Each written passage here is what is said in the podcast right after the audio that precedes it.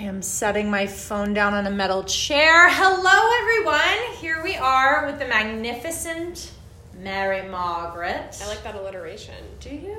Yeah. It's like the magnificent, a marvelous Miss Maisel, yes, but magnificent Mary Margaret. Love it. Which take it. you're a woman of many talents, similar to the marvelous Miss Maisel, and different. Can you share um, all the letters next to your names? Who are you? Who am I? Um, yeah, letters behind my name are MSW, Master of Social Work, LSW, Licensed Social Worker, um, RYT, Registered Yoga Teacher, Amazing. furnished by, uh, I just did a hand gesture that no one can see. Um, by Shannon. I did my training here. Um, and then in like a year and a half, um, LCSW, hopefully. And uh, in a two years, um, I don't know if I get letters for this, but I'll have a different certification around um, sex therapy. What if I write you a letter? Then you will get letters for that. It'll just be an actual letter. I'll just receive mail. what you're talking about is the postal service. Yes, yeah. I do also receive mail at my Okay. home address and my business address. well, I will send. If you don't get an extra letter for that, I will send, Send you me a literal letter. Do you like that? That's great. Okay, great. So, um, one of my favorite people in the world, Dr. Brené. Well, I don't even know. Is Brené Brown a doctor? I thought you were going to say me. So Well, you. Just disappointed. Well, no, this whole. I mean, we're here just to talk about you, so Oh, okay. you are one of my favorite people. And your, her sweatshirt right now has an alien face on it, so I bought I mean, it in the I bought it in the kids section of um some department store because it was cheaper than Oh the God. adult section. And I'm little, so Mary Margaret is one of my favorite people, and so is Brene Brown. And what you have in common is social work, Yes. possibly aliens. Um, we don't know. We don't know. We'll have to ask her when we meet her. So, what I would love to, what we're going to talk about today is trauma, which is uh, not a light topic, but you know we try to make light of hard things because that can actually make them more palatable. Yep. Uh, so we're going to talk about that today, but kind of what is it? What does it mean to be a social worker, Yeah. and how does that relate to trauma? Great. Um, so social work is one of the many kind of paths to a mental health or helping kind of profession. Um, I picked social work over some like masters in counseling or psychology or something like that for a couple reasons. One, I didn't know if I wanted to do clinical work, meaning therapy. Um, and a master's of social work can help prepare you to do like policy work, um, case management work in a nonprofit. Those kind like it, it it's much more generalist, which is really great. Also, it's hard because if you want to specialize in something, it's um, you have to do a lot of continuing ed after school. Um, so that's kind of the whatever double-edged sword of that. Um, but I picked social work because of that, and because I felt like, in addition to, not in addition to, in in kind of contrast to some other mental health professions, it's much more. I find it to be much more holistic. So psychology, psychiatry is very much a medical model of like diagnosing a person, especially psychiatry, obviously, because you go to medical school, right? And you have to diagnose to prescribe and all of the things. So, um, psychology, I think, is coming around a little bit more to seeing people more as a holistic individual as well. Um, but what I liked about social work was that it was really about like less about diagnosing and more about like what happened to you. Um, to kind of be producing the symptoms quote that we're seeing right now um, really talking about like what kind of community are you from and how does that impact what you're like now um, and really taking into account that for example if you just bring in like a person to diagnose them you're not asking things like did you grow up in poverty? Um, what's your race and ethnicity? And how does that impact the way that you can literally move around in society? Um, and the medical model of treatment is centered around white men. Shocker. Really? I it's hard to believe. Wow. For so long that a lot of things that you know may appear um, you know normal or not if we're looking at like a white male like property owner head of household like that whole you know Christian all the things um, if you then look at like a black trans woman those life experiences are very different. And so, what I think gets missed often if we're just looking at something as diagnosable, we're not taking into account how does someone's life look different if they've had to um, navigate oppression and just not really being able to fully like be themselves in the world safely. And so I think social work does a better job, not a perfect job, uh, but a better job of taking all that into account when we look at how to help a community help an individual. So I may be oversimplifying, but definitely what I hear from you. My mom is a psychiatrist or was a psychiatrist. Um, she's not a practicing psychiatrist, I should say. Is that you know you really are more in the nurture category, like mm, uh, Whitney yeah. Houston would have said, "How did we get here?" You know, nobody's supposed to be here. Or I mean, yeah. maybe you are, right. but anyway, how did we get here? So yeah. how do we get here, right? Versus like my mom would tell me stories of her working with people who you know have multiple personalities and things mm. like that, mm. and it's all about nature and like that a trauma response. But we'll get to that. Oh yeah, so yeah, and so I mean, like for her, it was like here's this very sick person that like yeah, yeah. getting to the root might take too long you know like they might kill themselves or they might yeah, harm yeah, themselves or others. So we got to deal with the nature of this person and medicate them which again to your point and she would agree that's a very like uh, it's a very old school medical model of just like handle it and move on put a band-aid over it and deal you know and we'll deal with all that later but we won't really.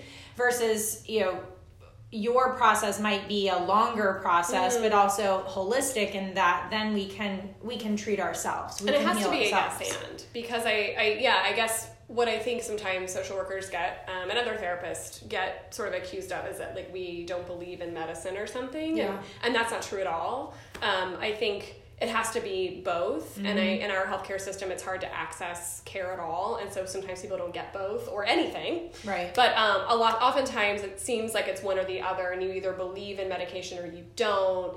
And i don't think that's true i think most therapists i know and uh, you know see both and see like you're saying like if we got to keep this person alive like just get on a breast taxi or like we need to hospitalize we need to medicate we get all the things and if we get a person stable enough, then can we work on what brought them to that moment? Like what yes. brought them to the place where like, you know, taking yourself out of the equation was even a possibility.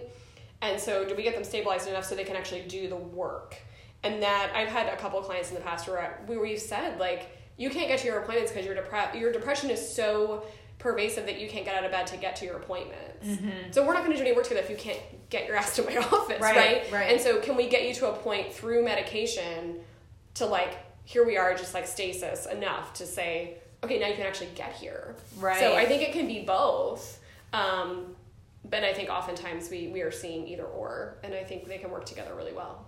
I love that. I love that, and obviously my world is you know almost strictly yoga. I mean i have loads of um, i have loads of habits and patterns and past of depression anxiety. So i love a good conversation about therapy because i've been in it for years. Yeah it's great. It's great. And um and like yoga i think yoga has is goes in and out of this as all things where it's kind of an identity crisis of like do we just treat the the gross matter, which would be like the asana or the physical mm. postures. Yeah. And sometimes we never move past that, kind of like the medication. Totally. Versus like, you know, going deeper and doing the meditation work and doing the deep sadhana and, and being disciplined yeah. and rigorous about constantly staying on it.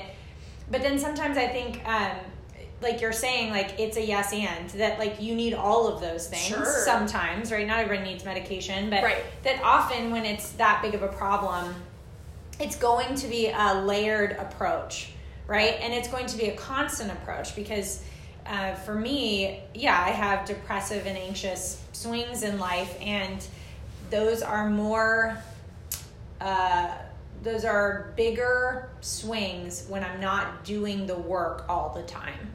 Yes. You know, like when yeah. I'm not staying on it, when I'm not doing my yoga practice, when I'm not eating for my health and instead of eating emotionally, right. you know, so um, so I think our conversation today is about trauma and is about mental health, but also like recognizing that there's such a an interweaving possibility for yoga and therapy um, together. Could you kind of talk about your role as a therapist or a, a social worker and being a yoga teacher and how you see those things come together?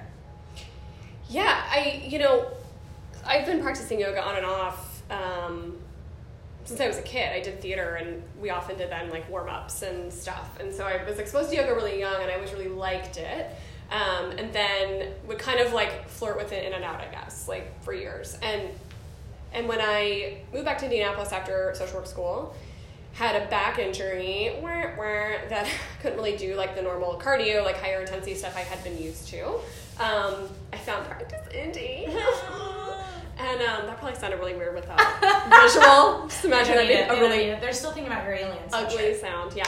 Um, so I found Practice Indy, and it, I went because I needed to exercise, and I couldn't do a lot of the things I had been doing. And of course, um, it was more than exercise, which is why, like, what three years later, I'm still here hanging You out. are. Don't get rid of me. Um, and I found I was in a job at that time that was not great, a great fit for me. And I was really trying to figure out like what is next. I don't know what it is. Like I don't, I'm not going to leave because I don't know what that thing is and all of that. And at the time, I remember thinking like, oh, I think I think I'm going to yoga instead of therapy right now. Like I wasn't in a place where I needed or that I thought like I don't really know what I would go sit and talk about for 55 minutes every week. Um, but like something's happening on my mat three times a week, and that's right now feels feels fine. Like that feels like enough for me. Um, so I guess that's something else to say is like you don't have to be in therapy like start and then you're going to be in it the rest of your life. You can pop in and out, and I think people are scared about like oh now I'm in therapy now I have to think about this like budgeting for this forever. No, like you can be in and out whatever. And so I was like in an out phase, and then yoga came in, and it felt like it served the same purpose. And the more research I started doing, um, the job I was in, I was doing a lot of trainings. And um, so I was developing some new trainings around childhood trauma and how that impacts um, romantic relationships later in life. And what I was reading was so interesting about how our body is so connected to our mental emotional health and history. And that really made me like, oh, I guess I kind of am doing therapy when I'm at yoga. That's not just like a funny thing I'm saying. Um, that's real. That's what's happening here. Um, and what we know is that our body holds stress and tension. I think we can all kind of at least relate to that part, right? Like if we're stressed out, like we might have really tight shoulders or we don't sleep very well, so we wake up feeling bad. And um, that's all I think people can understand as a base level. Going forward from that, what we're learning too is that if people have specific traumas, um, for example, if someone um, has experienced any kind of sexual trauma, they might have um, really tight hips, or or maybe not. But then if they are in a pigeon pose or something that gets at the hips, that might produce emotion for them, and they're not really sure where that's coming from. And so, kind of knowing that if we experience trauma, our bodies remember that. Um, and what is really confusing, I think, for people about that, and why that sounds kind of like um, like new age woo woo, like maybe we're making that up because for what I don't know, you know, people like don't like to think about those kinds of things and think it's fake. And I think because oftentimes our brains don't remember something the way that our body does, and so um, Which is a um, defense mechanism. Correct. Yeah. Right? Yeah. So there are. Um, there's a study, and it's cited in the book "The Body Keeps the Score" by Bessel van der Kolk. Um, Which will be a book in our book club in 2020. you should totally read it. It's really great. Um, and he talks about this study that was done where I'm trying to remember exactly the specifics of it, but basically that like a, a researcher had looked at records, emergency room records of sexual assault cases. So like not like alleged, but people who actually came in for treatment because this happened. Um, and then followed up with the victims like years later, and many of the victims didn't remember it. And there's like a paper trail. Like they admitted themselves to an emergency, like, and then they didn't remember it. So we know it happened. There's been a lot of um, uh, controversy in the field around like repressed memories and is that real? And that, I mean, some of them I think right are not maybe, but like that was a clear paper trail of like, no, you actually like saw a physician. They saw the trauma, physical trauma that happened to you. And then years later, people that were like, yeah, I guess I've been told that happened to me when I was a teenager, but I don't remember it. And so our bodies um, hold that memory in a way that our brains, yeah, literally protect us from that memory. Like we have to go on. And so like our brains like, nope, not dealing with that, shutting that down, right? But it'll come up in, in various ways. And so, um, you know, even from like a really s- simple, uh, you know, perspective, like my, um, when I think about like how does that manifest for me in, in like a, a way that's not like a hugely traumatic event like that, like you know, I remember people telling me when my mom died, like the day of the funeral was really hot, and we were like standing outside, and we're Catholic, so there's like you stand by the you stand by the grave forever, and the priest like talks about things, and then we're also Irish Catholics, so there's a lot. There's just there's like 20 extra minutes. a lot happening. Mm-hmm. Yeah, for keening. Yes, lots of things happening. Um, and I, I mean, so many people, so many of my friends had, you know, later and still will say, like, it was so hot. Like, you remember standing out there, we're all wearing black, and I'm like, no. I mean, I have no memory. I remember mm. being there, but I don't remember it being that hot. But everyone else, that's like the first thing they say is, oh my God, it was so hot that day. And I, mm. it could have been snowing. I, I, don't even remember, you yeah. know? And so that's a simple thing, right? Um, but, you know, I've had clients over the years who, say like someone told me like my sister told me we were sexually abused by an uncle. I remember that. But someone told me about it. And now i'm having relationship problems with my partner. Do you think they're connected? Mm. yeah probably right? And so um, our body holds a lot of that memory where we may not know that happened to us but our body recoils when somebody touches us in a certain mm-hmm. way right? So, um, or we just don't feel safe or right in our body because at some point someone took that away from us. Mm-hmm. Um, and our body remembers that in a way that sometimes our, our brains kind of put away so we can like get up and go to work, you know, and like be a person. Yeah, which I, I've heard from um, massage therapists that they'll, you know, they'll mm. touch somebody in a place maybe they're storing tension, whether it's um, trauma with a capital T or trauma with a, a, a little t that yeah. like they'll instantly release and start crying. Here, I have people tell me all the time, like, I don't know what, but we were doing this pose and I just started crying. And it's like uh, Nikki Myers, who started City Yoga here in Indianapolis, um, always says the issues live in your tissues. Yeah, yeah. And so I think you've you articulated that beautifully in that um, we carry it around, and often our yoga practice can act as a um, a through line to continue to work on those things, but it can also act as the first line of defense of like, I show up to my mat, something feels off, and then like yeah. I physically move in a way that re- releases that or opens that up for a conversation. So, could you um, could you talk? Could you define trauma then, and um, and then like how that relates to the stress response? Because I think we talk yeah. a lot about like traumatic events and how they manifest in like big ways mm-hmm. but what tends to happen is like the stress response is never completed correct so then like right. you're living in this loop does yeah, this make sense totally yeah so could you kind of yeah define trauma and then define how that relates to the stress response and how that all affects us or could affect us yeah, this is so. This is by no means my like my personal definition. This might come from the body keeps a score, and but from other things I've kind of cobbled together and read. What I usually say to my clients about trauma is um, that a trauma is really anything that like disrupts your ability to cope with life, right? And I think what often happens is people go, well, that's a lot of us. I'm like, yeah, mm-hmm. right? And that's the point, is I think we often think about trauma as being like, you know, whatever happens in a lifetime movie, like something mm-hmm. like traumatic, right? Capital T, like you said.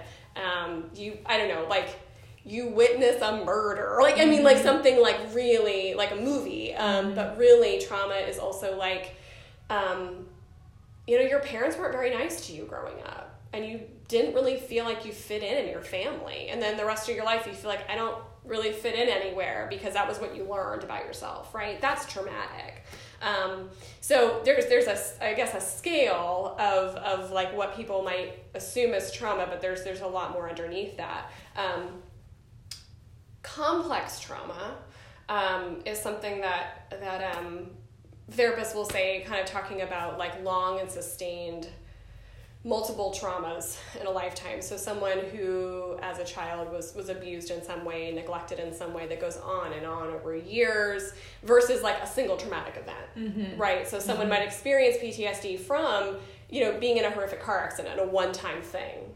Um, and then the complex trauma of like if someone grew up in a home where they didn't feel safe they were abused they saw their parent abused whatever um, that kind of goes on for a long time. So it it's it can take many forms and i think that we as a culture this very like um, individualistic like pull yourself up by your bootstraps thing um, doesn't really allow for that definition of like no probably most of us have had some kind of traumatic experience um, yeah, so I think it's more wide reaching than people want to assume and talk about.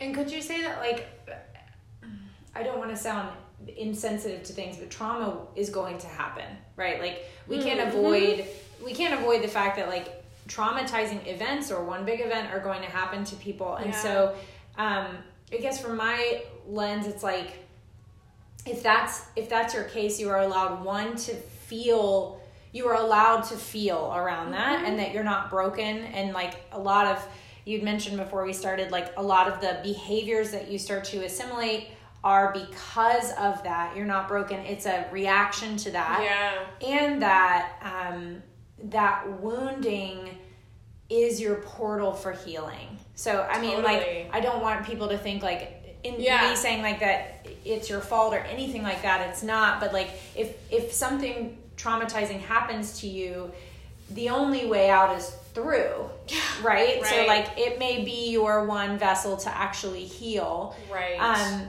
so could you talk about like how that would turn into behaviors, turn into stress response, and then how do we deal with that? Like if you if you're at a point where you realize like okay, I'm I you used the word stasis earlier. Like I've moved out of stasis. I'm not able to like regulate my life because Mm-hmm. of these behaviors. I need to seek help. Like what does that whole process look like and then how do we how do we seek help? Yeah. I, I guess so. I'll first start by adding on a little bit to that definition of trauma to also say, like, we're both women, women identified people, and, and, and have a lot of privilege, a lot of it. Um, there are people who have far less than you and I. Mm-hmm. Yep. Um, but I know just being like a female navigating this world, like that's traumatic, mm-hmm. you know. And I've experienced just like living in Chicago and like walking on a street and sitting on a, a train like for ten years of my life, like just harassment and and one time assault actually, and just because because of my gender, mm-hmm. and and that if we are living in a body that is somehow marginalized or oppressed, like that itself is traumatic. And so I think I also have I have a lot of clients who um, will kind of be like, I have nothing happened to me. Like, why am I? What is this? And why am I so like I'm feeling so angry? Or I, I and it's you know well like you're part of a community that experiences discrimination like on a day-to-day basis and it affects like your opportunities in the world and so i want to add that i think to my definition of trauma is i think nothing happens to you but just getting up and like doing a thing you have barriers put in your way that's traumatic as well um, so there's that uh, your actual question though um, yeah so if something traumatic happens to you as a portal for healing right um, so there's a there's a theory in like kind of a I guess biology, uh, anatomy, whatever. Um, so you know, like you have a dog, a really cute dog. Yeah, he's really cute. Yeah, he's great. So do I. Um, and my dog Jake, he's scared of everything. Huh. And when he gets scared, you know, he he kind of freezes and and looks to my partner and I like, is it, it what are we okay? Right? Are you gonna fix this and protect me? And when it's over, when the threat has passed, he starts shaking, right? And um, if you watch your animal now, you'll like see that happen. Um, dogs will shake something out, and then they're like fine. So like when I was living in Chicago, I was walking Jake one time, and somebody like ran up at us, like tried to mug me when I was walking him, and the guy ran away because Jake like lunged at him, which I'd never seen Jake do before. I was like kind of impressed actually. Like really? Oh, you have that in you? Oh, okay. And he lunged at him, barked, and growled. The guy ran away around the corner, and then Jake like got back down because he was up on his hind legs. He got back down, like shook really vigorously, and then looked at me like, "Okay, hmm, let's go, treats. Like, are we good now?" Um, whereas I probably am still holding on to Yes. that. That was like ten years ago, right? Um, but so that's called completing the stress cycle, where our body freezes, all of our muscles tense. You know, some people pass out when they get really afraid, right? Um, and that the completion of that cycle is like a shake. It's something that helps like get it out, right? I'm shaking very weirdly you, that none of you can see, but I look really strange right now. Um, Alien sweatshirt. yeah, alien. yup. Um, so um, that's why we think things like yoga or like any kind of really physical activity is really helpful around anxiety and depression because it helps complete some of that stress cycle. It helps like move our body through some of that pent up energy. Um, and I guess I'll say if someone's listening who is kind of like energy, are you talking about like woo woo stuff? Which I'm not saying is like not real. I just mean I know some people listening are probably like, energy is like this nebulous word, and and I mean this in a very like Western science perspective, like this has been studied, where we we know that people who engage in physical activity are not just like healthier like cardiovascularly or whatever but like mentally because we're we're working through our body in a way that if you um, if you have stuff stored in there it's going to help work it out Or- or- do that dog shake Yeah, we're creating alchemical reactions. Yeah. We're literally changing the compounds in our body, and those chemicals are changing, which then changes our brain chemistry, Yeah. which then you know, because we, trauma changes us. Yeah. you know that when we have that um, so part of the reason that we, that childhood trauma is so impactful is that it literally rewires our brain. Great. Um, there's we can fix it. But it rewires our brain because our brains are really spongy when we're kids right? And so when we feel unsafe all of the time that cortisol response that gets released right? Um, if it's being released all of the time that's not good for our body and so when there's a Dr. Nadine Burke Harris uh, has a great TED talk and a book called The Deepest Well about childhood trauma. Um, she's a master of public health and also a pediatrician. And she talks about she was working in like a low income clinic in a community where there was a lot of violence, and she started seeing like the kids who experienced trauma didn't do so great health wise. And so turns out there's this whole study for many years that we've been following of, of adult health outcomes being impacted by trauma as a child. And the reason for that is that, yeah, our body literally changes in response to our environment. When we are stressed, we have a cortisol release. When we are scared, you know, all of those things start to impact how we see the world, but literally on a chemical level. And so we can start to right that ship a little bit by then releasing good endorphins and, and trying to balance it out. Well, I think that um, that covers beautifully how like we can you know start to deal with our trauma, capital or uh, you know baby T with yoga. Um, and I think there's a lot of conversation around going to therapy. There's so many Mhm. memes out there, but I personally cannot speak um, enough about the importance of of therapy and how it has helped me in my life. So, can you talk a little bit about one, just how to find a therapist, um, and the different specialties? Because I think that's really significant. Maybe sharing Mhm. your specialty. Um, yeah, how how do you find a therapist? Why would you go to a therapist and and looking for someone specific to your needs? I think what's one of the questions I get the most is how do you find a therapist? Or if I tell tell blah blah blah tell someone like I am a therapist, that's one of their questions is how do I oh I don't really know how to find somebody, um, and so they um, you know ask how to find one and one of the places I always direct people is a website called psychologytoday.com. They also have a lot of um, articles on that website around um, mental health issues and stuff. Um, but they also have a huge directory on there for um, for therapists. So you can go on there and create a profile if you're a therapist and list your specialties. Um, and you can then, as a client, then pick different check boxes to filter, like by whatever insurance they take, what side of town they're on, um, their specialty of practice, and all of that kind of thing. So I direct people to that website a lot. Um, of course, I'm kind of you know networked with with folks, and so I if I know someone who's seeing that specialty, I'll, I'll refer to someone I know in the community. Um, but you know, ask your friends if your friends talk about their therapist. Ask them who they like. Do a search online. Um, there's more and more therapists who are like taking to Instagram and stuff to create accounts, which is is interesting to me. Um, but there are a couple directories. Uh, Psychology Today and then GoodTherapy.com is another one um, where people can make profiles. Um, you can also, if you have health insurance, contact your health insurance company and ask for a list of providers who are in network. Um, you'll just get a list of names, so that won't really tell you much about the person, but then you can kind of Google from there. Um, so that's how to kind of find a, a person.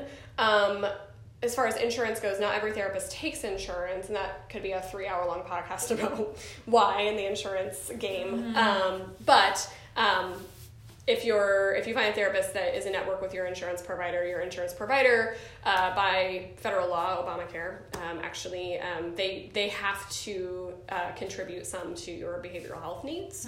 Um, now that will vary over your carriers and stuff, but. Um, so that's kind of in a nutshell how to find a therapist. Um, you can also just Google like therapist Indianapolis, whatever. Um, there are a diff- lot of different kinds of therapists. What I what I have told people before is like you would never go to a cardiologist to get like a hip replacement. Um, I don't I don't want my cardiologist to monkey around in my hip, right? Um, they went to medical school. They kind of know how my hip works, right? But I don't want them replacing it. And it's the same with therapists, and even more so because our training programs are much shorter than physicians, right? um, so um, I think I often get people who get a little frustrated, like you know, if I say, "Hey, I'm you know, thanks for reaching out," and really, I don't see people with whatever they're presenting with, and they get a little frustrated, and it's like we're not a catch-all. We have our specialties as well, and you don't want me treating whatever you're you're coming with if I don't know what I'm talking about. Um, one that sets me up for failure, but two, it sets you up for failure. And the last thing you need to feel if you're coming in with mental health concerns is that you're now great. Now I'm failing at therapy too. And so I'm when I'm referring out, that's really what I'm trying to prevent. Is like if I don't want you feeling like you're failing at getting help. That's not a good feeling. Um, so my specialty, um, I kind of got my specialty before before I became a therapist. I've been a sex educator for like over 15 years now, and um, so my specialty is um, sexuality and, and gender stuff. So I see a lot of clients who are, um, you know, queer, questioning, um, who are transgender and are looking for um, support around seeking gender affirming medical care. Um, who are working around like what is my gender identity? I see um, a, a huge amount of my my clients are are in that that camp. Um, I also see a lot of people with um, sexual trauma that is impacting their adult sexual life and they want it to be better. Um, I see a lot of couples around just like basic communication issues, and that, spoiler alert, often comes from the communication you learned as a child and the trauma that you experienced around like family of origin stuff, and now you're kind of replaying it with your created family. Um, and so I will say one thing kind of if you're looking for someone with a specialty, there's a difference between someone who has like a, a clinical interest in something and someone who's actually trained in something. So I'm like clinically interested in a lot of things, um, but I'm not specifically trained in them. So I don't say I'm a like I don't say I'm a trauma therapist. Like I understand trauma deeply. And I think you have to to be any kind of mental health professional, but um, I don't have like a certificate in like a trauma modality.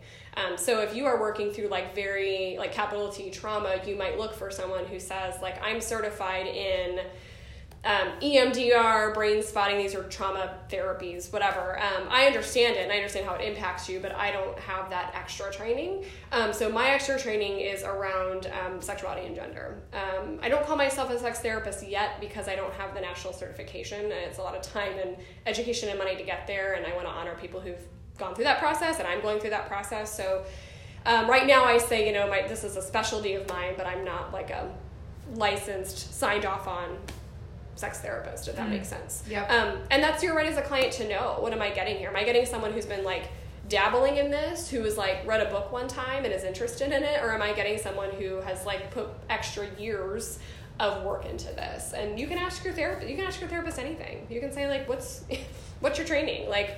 How much do you know about this? Have you treated other people with this before? Um, what's the outcome been? I mean, um, I'm self-employed, but I'm also I have how many clients do I have? I have 22 clients. I have 22 bosses actually. You know what I mean? I'm not self-employed. I'm employed by my clients, and it's their right to ask me like, "Are you uh, performance review? you know, like, are you up to the task here? You know." Um, and that's something that I think most therapists are, you know, welcome. We're, we're trained in having difficult conversations.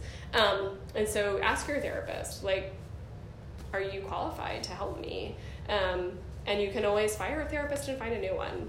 Yeah. You know? So, I think what you said earlier too is that like you may come back to therapy. You know, as someone who is not a therapist but is a frequent flyer of therapy, um, that I don't. I'm not always in therapy. Right. Right. But it is a practice, and it is like Yeah. you know, um, my husband and I go to we call it couples coaching, but we go to a, a couples therapist, couples counselor, and you know she gives us exercises that if we don't practice them, yep, the shit doesn't work it doesn't work. it doesn't work. So it's just as much a practice. And uh, you know, one of the reasons we named the studio Practice Indy is because it's always five percent theory, ninety five percent practice. It's what you do with it, and it's not that you have to be in therapy for the rest of your life. No. Um, but it is that you find someone that fits, Mm-hmm.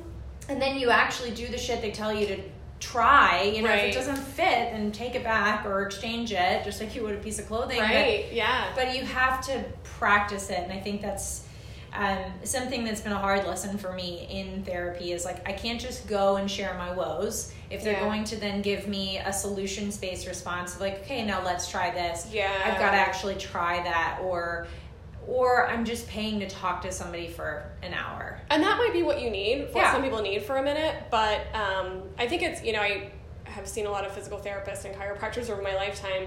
And I think it's similar to that, where like you can't just go to your PT once a month and they're going to fix you. If you, in those 30 days since you've seen them last, have not done your exercises, you're not going to get better. Right. You know, and so similar with therapy, where I, for the first part of seeing someone, it might be really helpful for them just to come talk to me and be seen and felt like they are in a safe place to do that. Um, but then if they're asking, what are some like really concrete ways I can make myself less anxious day to day? And I say, okay, well, here's some evidence based like exercises for you to do. Um, you just coming back every week and saying, oh, I didn't do those, I didn't do those are not going to help. Right. You have to do the thing. Um, and, you know, over my lifetime, I've been in and out of therapy since I was a kid. Um, you know, and I and I've needed kind different kinds of therapists throughout my lifetime, and that's also okay too to tell a therapist like, hey, what we were doing together like really helped to get me over this hurdle, and I think what I need now is something different. Like that's okay. We want you to move on and get what you need. Um, I think the you know the movies kind of portray that like therapy is still all of this like Freudian like just lay on a couch and talk and like for seven years you come do that every week. Mm-hmm. And for some people that still might feel helpful but I think most therapy now is is so much about like here are some tools and I don't you know I tell my couples I joke with them like I you're not supposed to invite me to your 50th anniversary party. Like you I know want to see you then. you know like i'm supposed to give you tools so you can like take them and make them your own and like and, and move on Right. right? Um, and maybe you come back for like a tune up every once in a while or to check in or you have another life event like haven't seen you for a year but we just had our second kid and like we need to like reorg around that. But the idea is to give you tools to to help yourself. And so um, yeah. Yeah i mean in, in so many ways that is that is a practice of of i don't know if we want to call it yoga but it's a it's a space trying to find ourselves back in union with ourselves you Yeah. know that something runs us off course which is life in Right. general Yep. you know something runs us off course and then we have the choice do we deal with it or do we avoid it one of the cliches is avoiding the more we avoid it Mhm. or or become so obsessed with it you know there's Yeah. always the middle um, but let's take avoiding as one of the cliches. We avoid it eventually. It's just gonna it's gonna drive right back into our path in a much bigger more painful way. Yeah. or constant you know? So yeah it's it's another practice of bringing us back to union. And i think a big um, distinguishing factor we're trying to make this year is that it's not about like becoming something. It's a remembering of totally. Because what what you were before the trauma was a fuller expression of yourself. And so Yeah. you're not trying to recreate that or become something. You're trying to remember and return. And that's I, my belief as a therapist is that that core is always there. And it gets Mm. layered over by the things that happen to us how people treat us and that um, you know we are our own inner teacher. I as a therapist have i don't know you. Like you know people come in and this happens all the time where people come in and they they want an easy answer because they're in pain right? Because it hurts and it's hard to sit with that. And they want to come in and say like okay um, i'm struggling with gender identity for example. Um, am i transgender? And they want me to have the answer i don't know. You know like you know i'm meeting you for the first time today. You've been you for 30 years right, Right. and so my job is to give you tools to uncover that. Talk about you know a different lens for example with someone like have you ever thought about it this way? Or what we in psychoeducation right? People feel so badly for the behaviors they have those are learned those have a reason right? People don't just do destructive things to just to self-destruct because why would Right. you do that to yourself right? There's a reason that we have those behaviors and so my job then becomes like well let's investigate where those things come from and help you realize certain things that then might get you to what's my gender identity? I don't mm-hmm. know right? And so your therapist doesn't have all the answers. We have tools and we're kind of guiding and saying what if we use this lens? What if we talk about your childhood okay oh there's something there right what if we talk about you know your substance use whatever all the things that we know about and are expert in we're not expert in you we're expert in like how do we get you back to you yes um, i don't know you at all Yeah. But I know, but Well, like she, I she just pointed to me, and I'm a little, I'm a little offended. You know me very well. But Okay, well, okay, yeah. I mean, I know Shannon. So, but anybody else She don't know you. it just shows up on my couch. I don't know you, um, and but my job is like to get to know you, and through that, you know, then like weeks later, I know you better, and I might say like, you know what might actually work for you. There's this theory that I learned in graduate school called whatever, you know, and, and let's pull some of that in. Does that speak mm-hmm. to you? Ooh, great, it does. That struck a nerve, right? Um, I think it's the same thing with like certain yoga teachers. Like for whatever reason, when I showed up at Practice Indy, like your weird brand of yoga spoke to me, right? Um, she's saying butthole in yoga she, class. she said it five times. That's weird. I like it. Um, you know, and what we know too from research is that like at least fifty percent of if therapy is going to work is the alliance. It's called a therapeutic alliance. How well do you get on with your therapist? So if you don't trust them or you feel like you just cannot relate to them at all, no matter how well trained that therapist is, it's not going to work.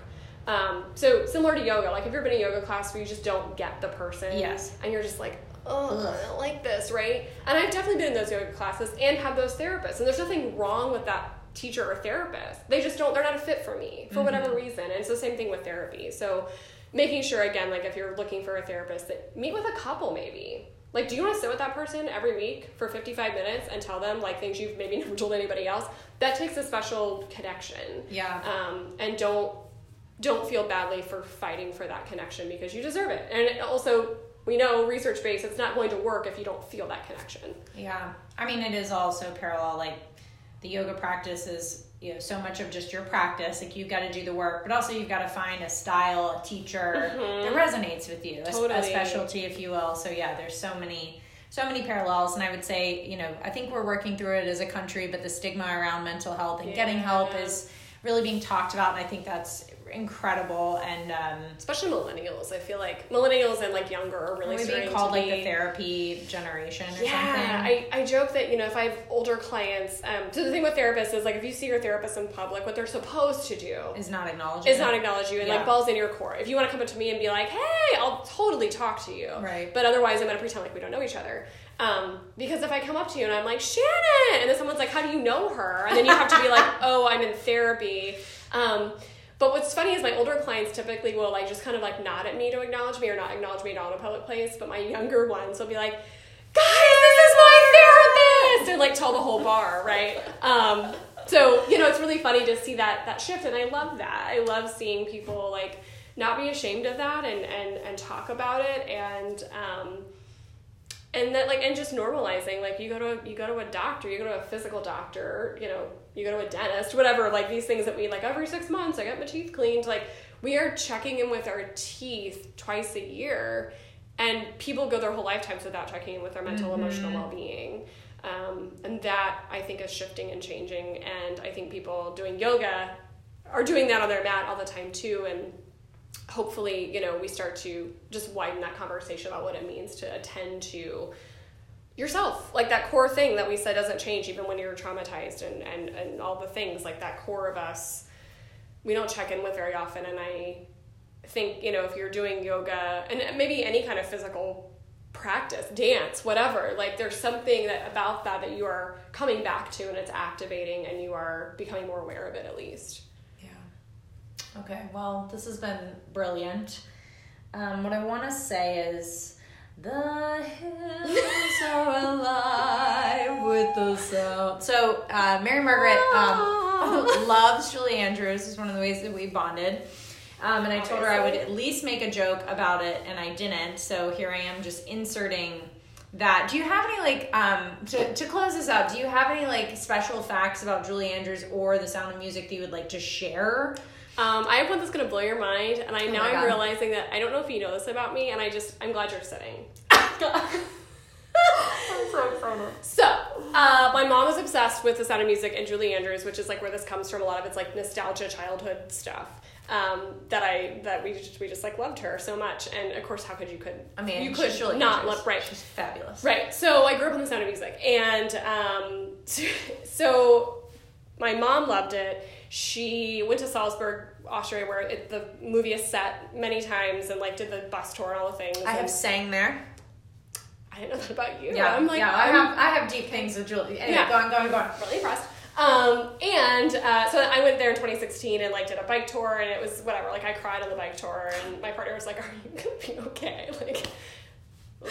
And you were like, Yikes. no, I'm and, like, and I'm fine it's at the same time. It's a lot. Um, so there's that. But when I was a kid, so my parents lived in. I was born in New Jersey, um, and my parents were like reading the paper.